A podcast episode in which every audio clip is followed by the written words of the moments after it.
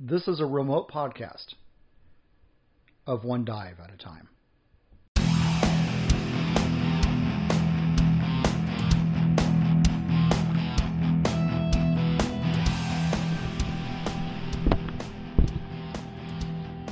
Hey, hello from Round Rock, Texas.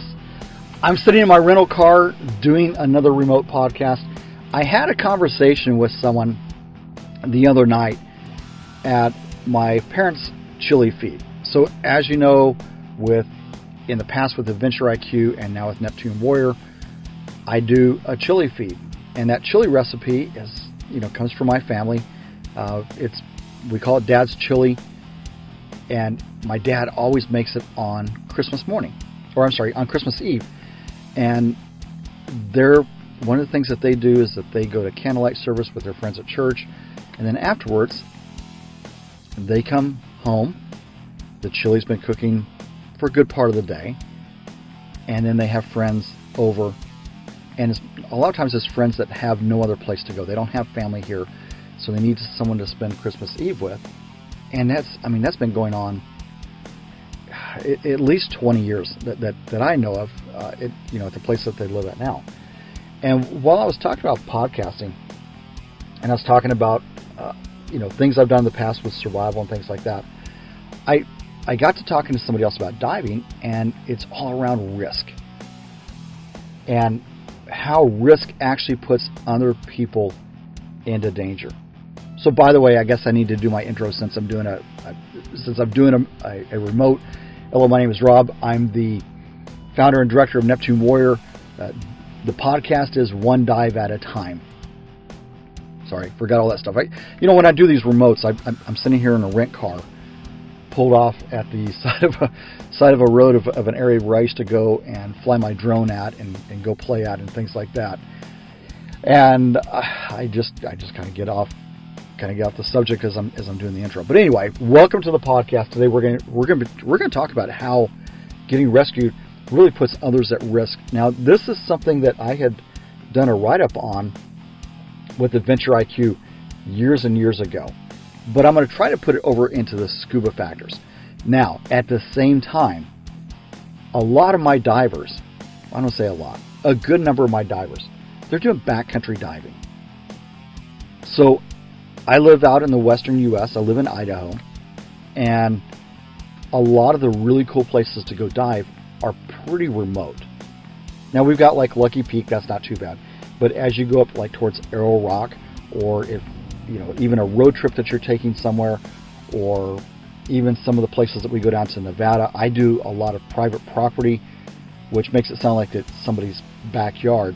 Well, the private property I'm diving on might be 700 acres, and uh, you won't see anybody for days at a time. And it was through those conversations about those remote areas and the work that I used to do with teaching survival and Adventure IQ, someone said, you know, you really ought to talk about how to survive. We talk a lot about, you know, we talk a lot about diving, we talk a lot about mental health, but you don't really, you've never really done anything on being prepared for when things go wrong and you're at one of those remote dive sites. So I just thought, you know, I'll, I'll pull up something I had done years and years ago for Adventure IQ, kind of look through that. As you know, I don't do a, a lot of, you know, a lot of scripting. I do mind mapping as I get ready to do the podcast. But I thought that I would just go ahead and pull this one out, kind of look at what the what the the title of of each uh, paragraph was, and then, as my buddy Mo says, pontificate on on that topic. And you know, when, when you think about putting others at risk, whether that's in a diving situation or in a survival situation or diving in a backcountry, you need to be um, you, you need to be aware that, that, that the number one mistake that people make and they get into trouble is that they underestimate or they miscalculate that risk. So for a hiker, it might be just a day hike uh, for a diver, it might just be driving out to the backcountry, and I do this a lot. Drive out to the backcountry, driving out there for three or four hours to a special dive spot that I don't take a lot of people to, and it, in fact, you might even you might even go out someplace and you think, hey, this is a good place to take take a friend along to, and you know by just the sounds of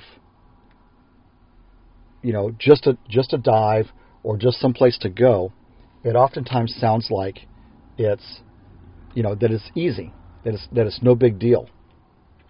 And what happens is we tend to underestimate the risk.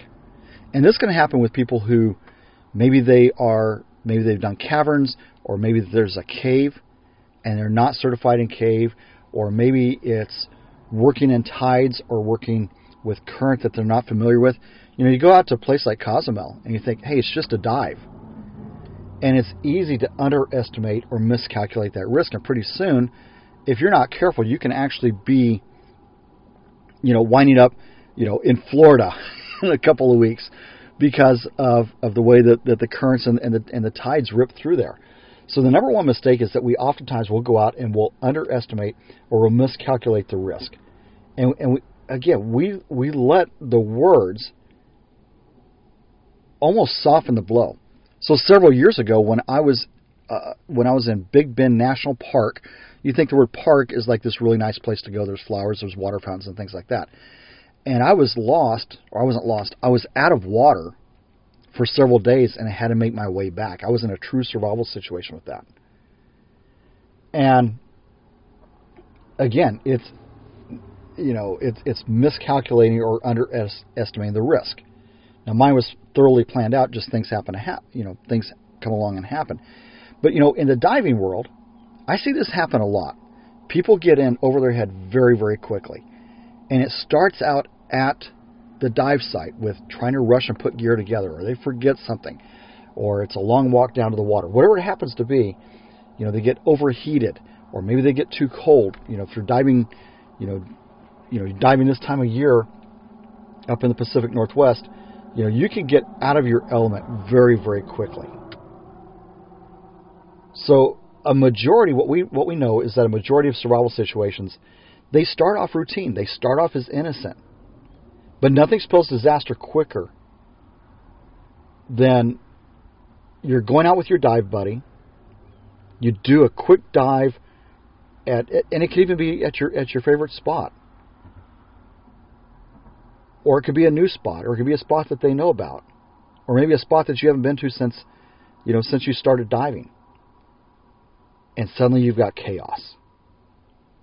Chaos is an incredible factor, and it only takes a few small events, and suddenly there's this domino effect. So maybe the inflator hose isn't working out correctly, or or maybe you forget to you know, maybe you forget to hook up your inflator hose. Maybe you, you know, you go off the side of the boat or whatever, and your dry suit hose is not connected, or maybe not even present for duty. And so you have to climb back up on the boat, and you get, you know, you get that fixed, right? And there's things that can start going wrong. If there's a domino effect that takes place. And one thing happens, then another thing happens, and another thing happens, and suddenly it's starting to spin out of control. So you have to plan for those unexpected matters. And I find myself, and one of the things I always encourage my divers, is you play the what if game. What if we're diving, we're 400 meters offshore, we're 60 feet deep, and my buddy runs out of air? What if I can't find my buddy? You know, all, all these different, you know, just start thinking of all the different factors that you've trained on, all the emergency procedures. What happens when I get entangled? So you have to plan for those unexpected events, no matter how remote the chance of that happening is. Okay? What if I'm diving at Hoodsport and suddenly I get bumped by a sea lion and I can't find my buddy?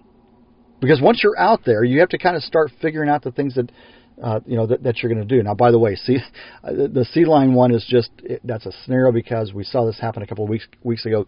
No one really got bumped hard, but what do you do if you're out there and and, and suddenly your buddy gets badly stung by you know by a jellyfish, you know like you know by a, a, a lion's mane? How are you going to get them back in? And things can start spinning out of control if you don't play those what if games. The second one a gap in knowledge, but no gap in the ego. And I get this with divers a lot. What you have to understand, I mean, if you, if you're going to be diving, especially in really wild areas, uh, you have to be ready for to encounter things. You have to be ready to encounter currents and tides and cold water. You have to be ready for those type of things. And again, sometimes when we just say the word dive, we think it's an it's it's something that's easy. It, it becomes routine. And when we start making things routine, that's when we start getting in trouble. The sad truth today is that a lot of people wind up in a crate or in the back end of a long black car, or at least best case, on a medevac because they had very, at you know, at best, they have very poor knowledge on how to survive that situation. They get into a situation, they panic, they hit the inflator, they go shooting to the surface. They're doing a shipwreck dive. They drop down, go along the shipwreck. Maybe they can't find their way back to the anchor, so they have to do a free, or they have to do an ascent without an anchor line at depth 80, 90, 100, 110, 120 feet.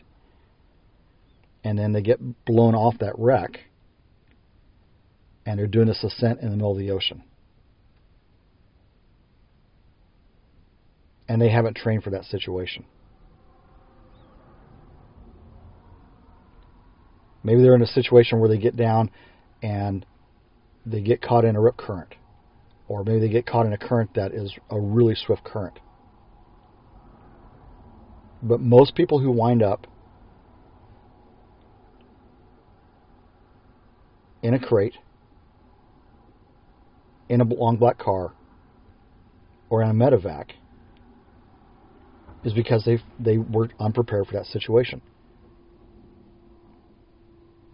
What I what I find dangerous is you find divers who've got like all the skills, right? They're all jacked, they're ready to go. There's nothing new that you're going to teach them. They think that they know it all. And I see divers like this on the site every single week. And they haven't prepared for those situations. They don't think they need it. They've got all the skills. They don't think they need more training. They won't take any update classes.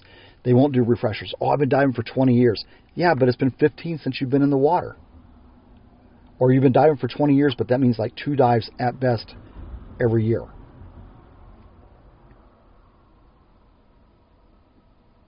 So that's one of the reasons I love the pool sessions because you can create different scenarios to practice in the pool in a supervised environment. This is why I like taking I still, I mean, I've guys, I've been diving since 1994. I've been an instructor since 98. I still go and take an advanced class from a totally different instructor in a totally different environment that I've never been in. Yes, I know all the skills. I know how to navigate. I know how to do search and recoveries. But it's an opportunity for one, me to see how someone else teaches that, and two, for someone to catch mistakes that I make. When I was diving in Roatan this last year, I learned a lot from the dive master on the boat, just from different things that that they that they've done. All right, the other one, all dressed up and the wrong place to go. I see this a lot on dive sites. People have really the wrong dive gear for that situation. I think a couple podcasts ago, if I posted it already, around long hose. If not, I'll get that one posted up. But but dive in a long hose. Not every situation requires that you dive a long hose. I see people dive in full face mask that really they don't really need to dive full face mask on that dive. Now, if they're training for something else and want to go do some technical stuff, but there's some folks that I dove with down in Texas that really don't need it. I mean, they were diving full face mask right after open water without training. This also goes for, you know, I said I would tie some of this in with backcountry diving. I've seen people head out on backcountry trips wearing flip flops and shorts. And man, if your car breaks down, you got a long walk ahead of you. Because I've seen hikers go out with the wrong shoes, wrong clothes, wrong equipment to deal with adversity if they have to stay overnight or anything like that. So just like with diving, having the right gear when you're doing backcountry diving, you want to make sure that you've got the right clothing that allows you to create a microclimate. And and with going back into diving, that's what you're doing. You are creating a microclimate, whether that's with a dry suit or semi-dry, wetsuit, whatever it is. You're creating that microclimate. I see a lot of divers go out with wetsuits that don't fit and they're diving cold water. I saw this a few weeks ago up at Hoodsport. Sure, they're wearing a seven mil, you know, they're wearing a seven mil Farmer John, but I mean, they would have had to have biceps like someone who had been working out in the gym seven days a week, bench pressing a house to fit the arms and the chest for that wetsuit. So making sure that you've got the right gear, making sure you've got gloves, making sure you've got a hood. And if you don't need that stuff because you can overheat. So make sure that you have the right clothing for the right place. Going down to the crater in Utah, you don't need a Farmer John. You don't even need a shorty. You need t-shirt and shorts. Canyon Lake down in Texas. If you're staying above 30 feet in the summertime, it's July, wear a shorty. There's no reason to get into a 7 mil. If you're up diving where I'm at,